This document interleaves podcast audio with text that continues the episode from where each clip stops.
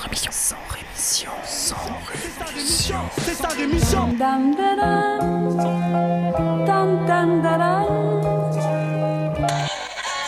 Cracheur de mon sang rémission. Des médias en masse, leur discours fout des audits. Tu parles du bruit et des odeurs, les plus polis parlent d'exotiques. Équipe d'acharnés sans rémission, pourquoi on se calmerait?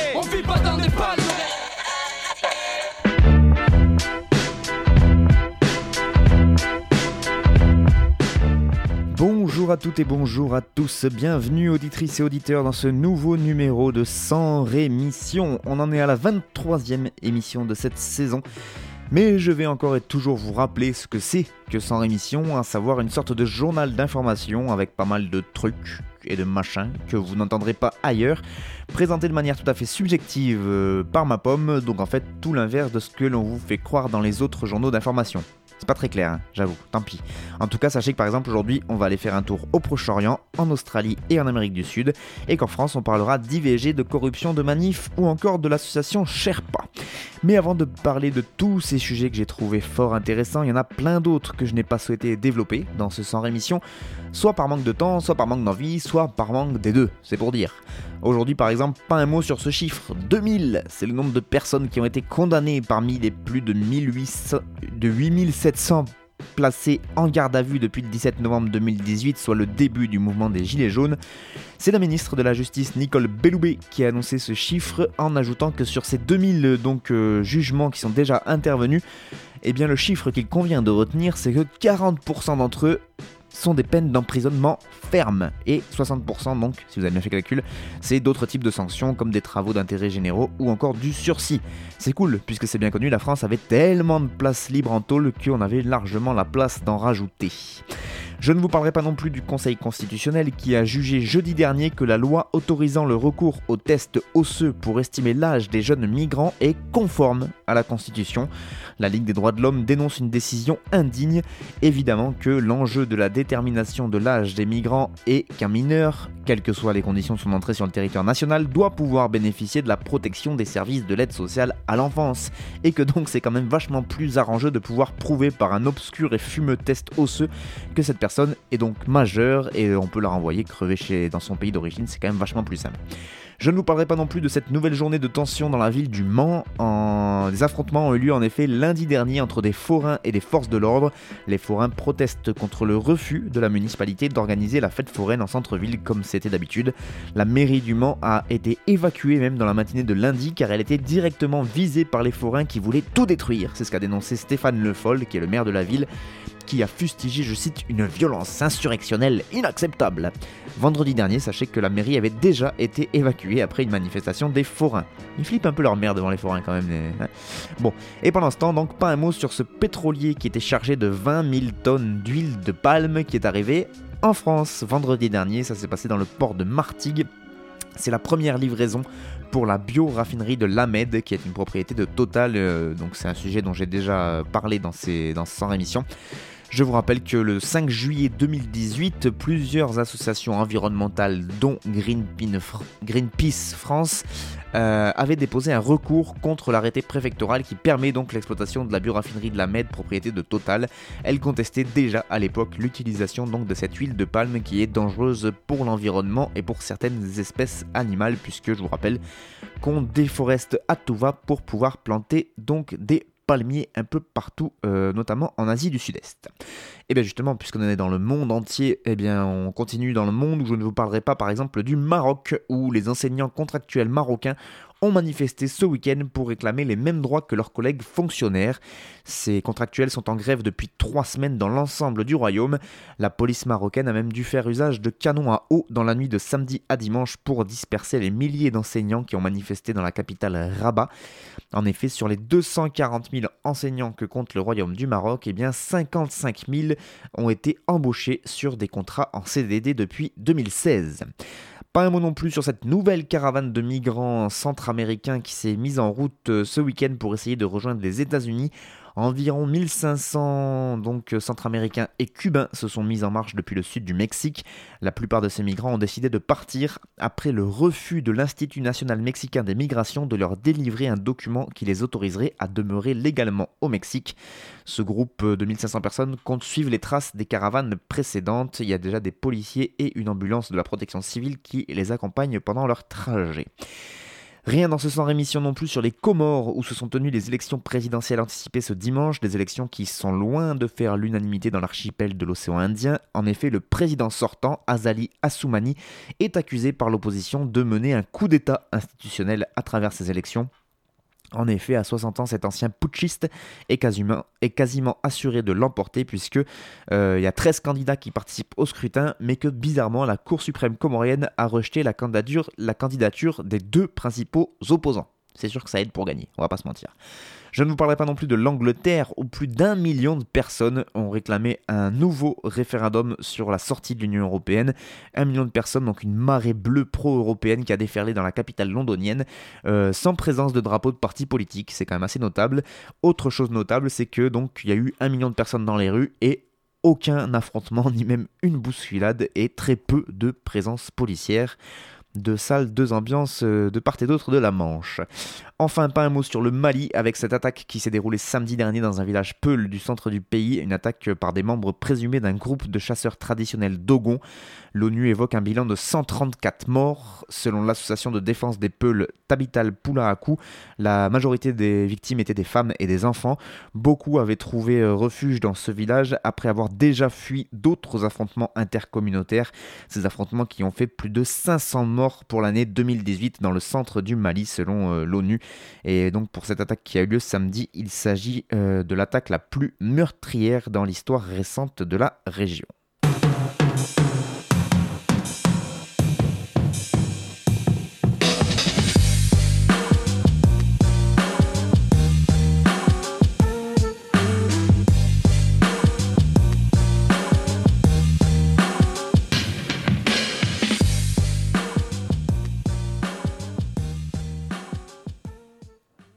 Allez, on commence le tour du monde hebdomadaire par un petit tour, euh, ça fait deux fois tour, au Proche-Orient, avec tout d'abord cette roquette euh, tirée en provenance du sud de la bande de Gaza, près de Rafah, euh, qui s'est écrasée cette roquette sur une maison du côté de Mishmeret, un village situé à une trentaine de kilomètres au nord de Tel Aviv.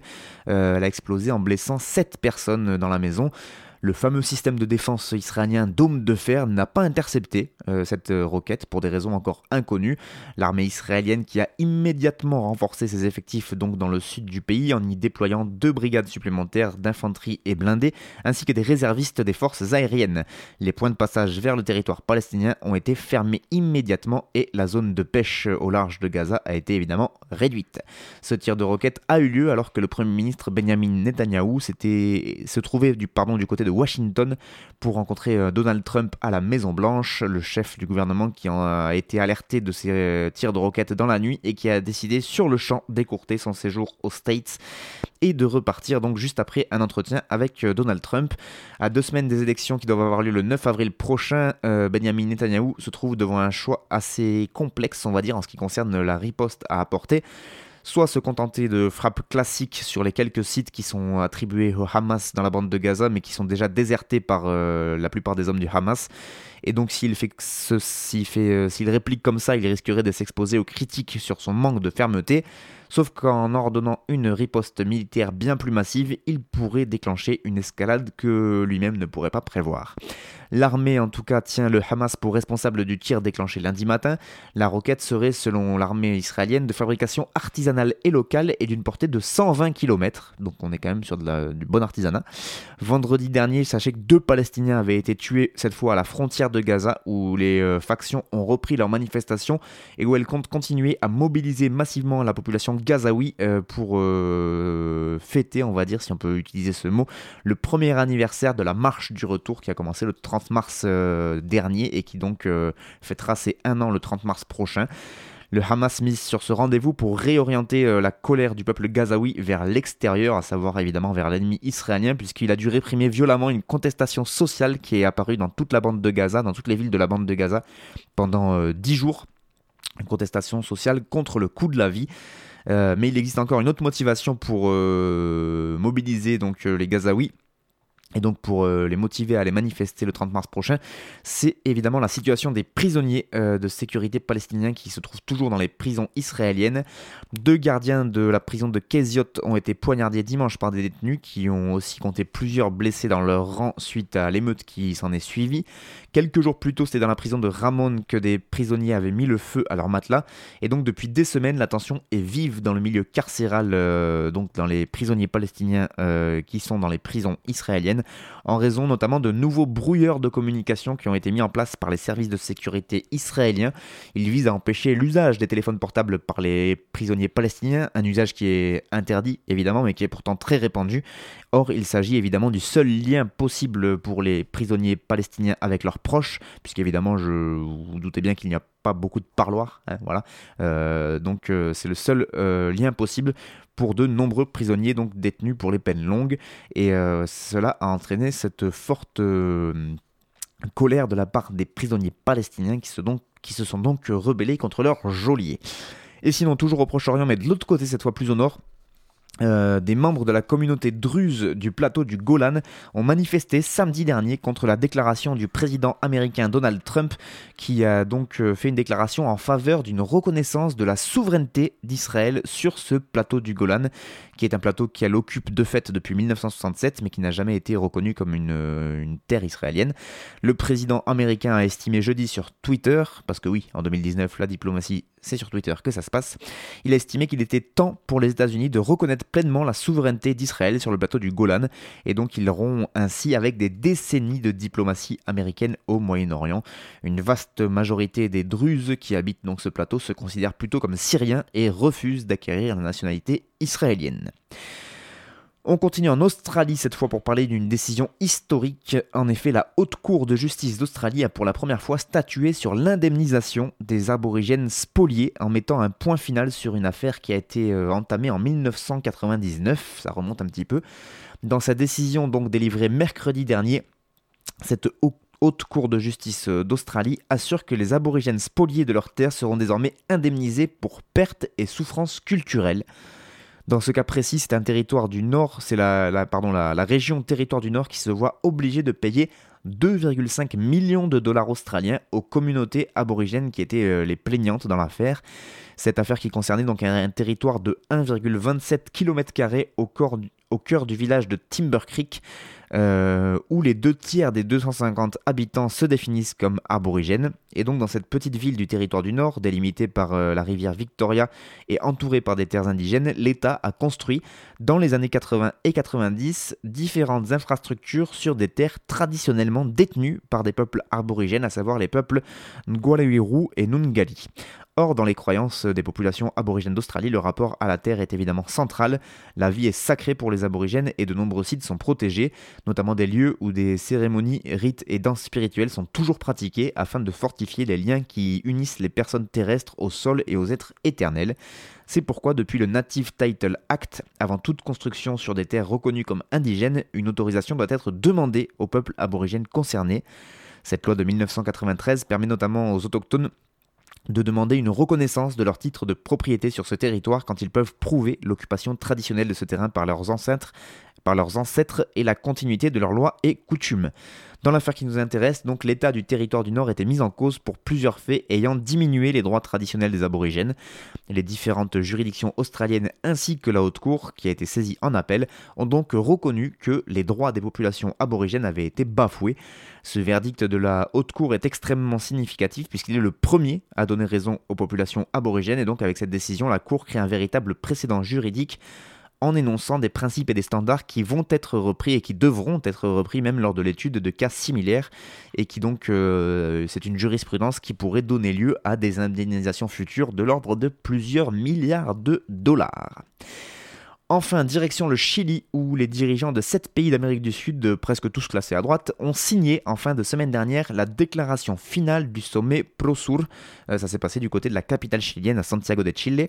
C'est un premier sommet donc qui a réuni ces sept chefs d'État euh, qui venaient de Colombie, de Brésil, d'Argentine ou encore de l'Équateur. L'idée venait entre autres du président chilien Sebastián Pinera ainsi que de son homologue colombien Ivan Duque. Et donc euh, l'idée c'est que le ProSur vienne se substituer à l'UNASUR qui était une organisation là aussi des pays d'Amérique du Sud qui avait été créée en 2004 mais qui est actuellement complètement paralysée. Euh, mais le problème, c'est que ce nouveau sommet n'a pas fait l'unanimité, notamment euh, au niveau du peuple chilien, puisque des manifestants se sont réunis à quelques dizaines de mètres du palais de la Moneda, où se tenait le sommet. Environ 200 personnes, dont beaucoup de femmes, notamment une manifestante féministe, Daniela Riveros, qui était présente sur place et qui déclare que pour elle, ce sommet est une attaque pas seulement euh, une réunion de présidents soi-disant pour défendre la démocratie, c'est une démonstration de force de la droite qui est contre les mouvements sociaux. Il y a notamment la visite du président brésilien Jair Bolsonaro qui a suscité euh, beaucoup beaucoup d'opposition parmi les manifestants. On a retrouvé notamment des portraits de lui recouverts de faux sang ou euh, barrés de ses déclarations qui ne respectaient pas les droits humains.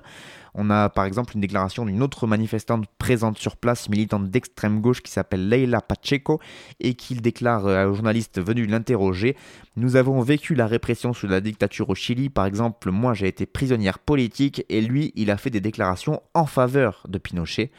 Impossible donc pour elle d'accepter que quelqu'un comme lui vienne dans son pays. Sachez que quelques personnes ont improvisé des barricades au milieu de la rue avant que la police euh, ne les disperse à grands coups de jets d'eau et de gaz lacrymogène.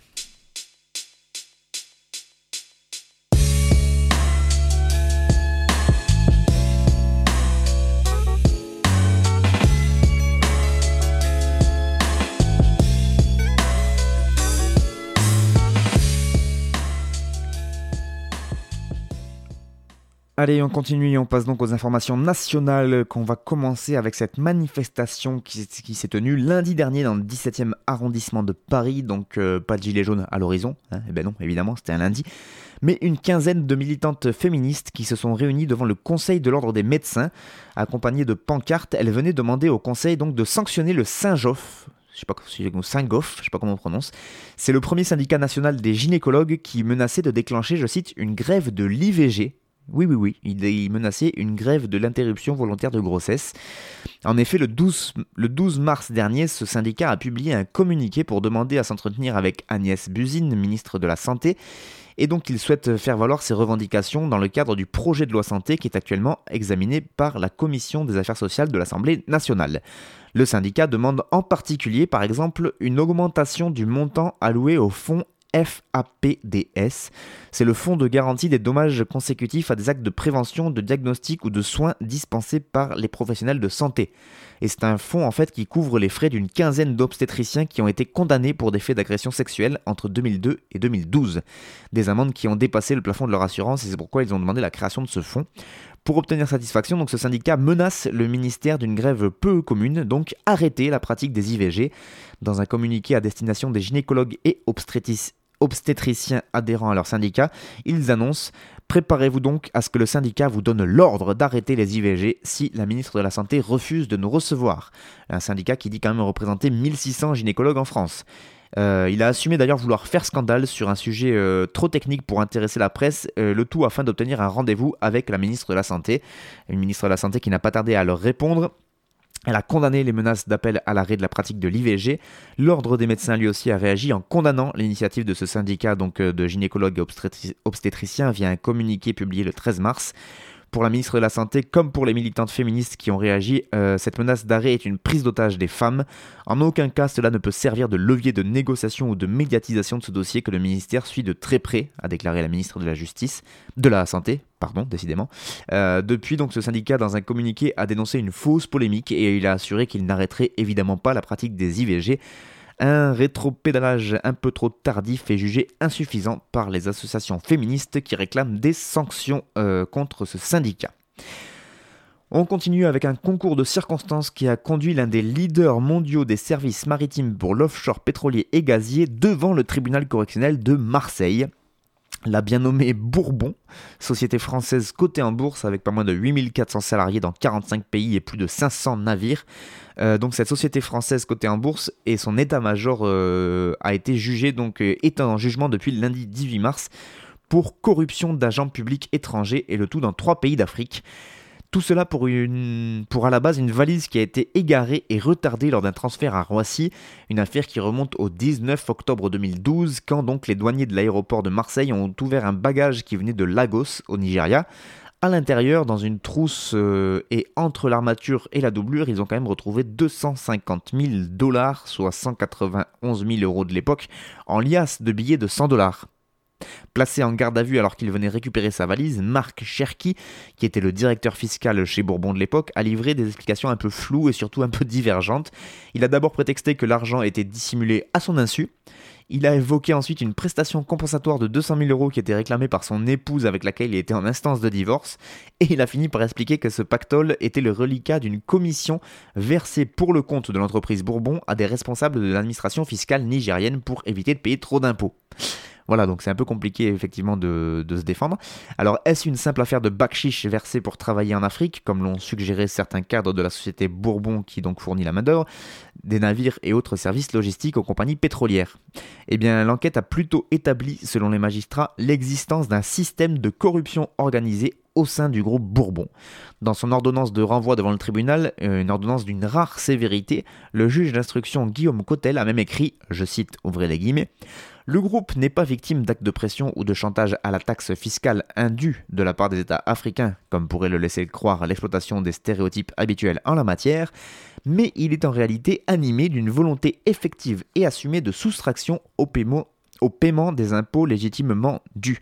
En gros, il filerait de, il filerait de l'argent sous la table pour éviter de payer des impôts dans les pays d'Afrique où ils officient ce qui justifie que la société anonyme Bourbon, euh, personne morale, comparaisse comme prévenu aux côtés de sept donc, de ses cadres et de Marc Cherki qui, euh, qui a été licencié aussitôt après euh, l'affaire de la valise.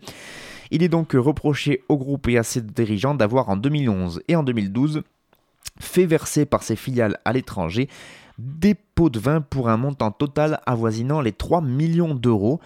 On a par exemple 150 000 euros qui ont été versés au profit de deux inspecteurs fiscaux au Cameroun pour échapper un redressement fiscal de 11 millions d'euros.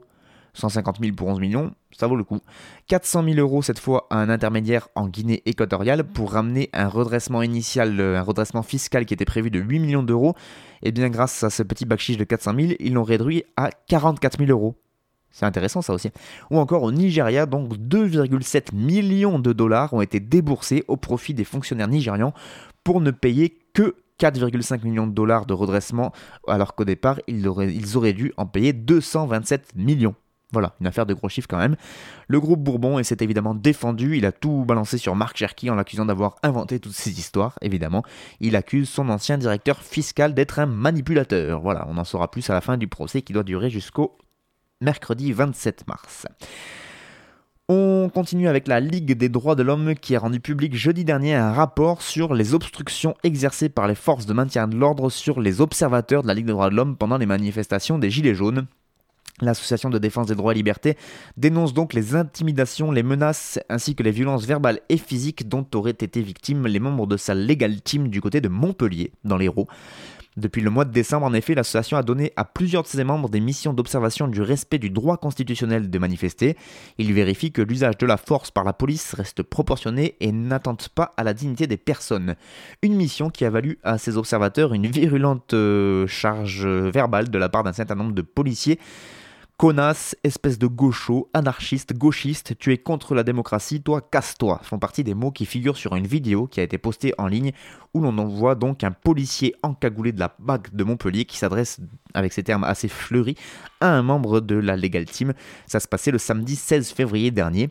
Euh, le tout avant de la menacer d'un passage par le commissariat, carrément. La militante a porté plainte pour injure publique et elle a fait un signalement à l'IGPN, on peut toujours rêver.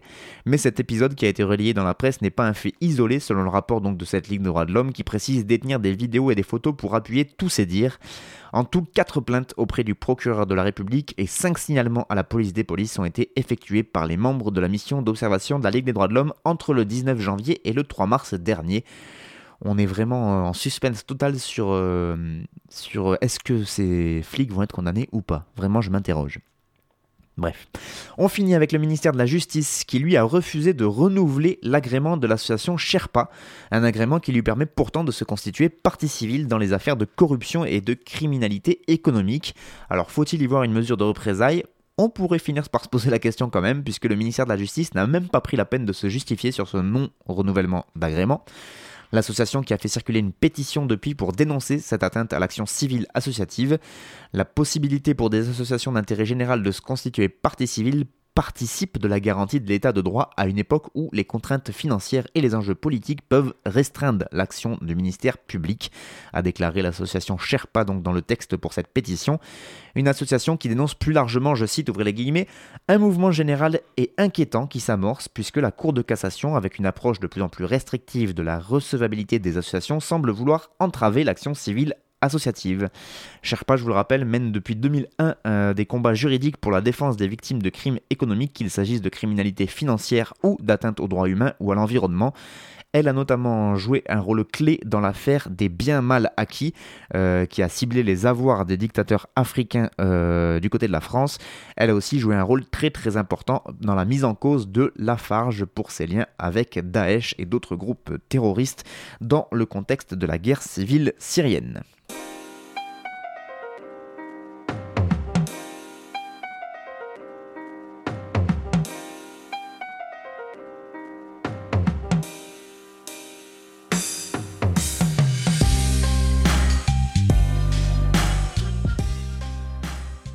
C'est la fin de ce sans rémission pour cette semaine. Merci beaucoup à vous de l'avoir suivi. Pour les pauses musicales, c'était l'excellent beatmaker bruxellois Oldie Clap avec euh, que des extraits de sa dernière mixtape intitulée Pantone 485C.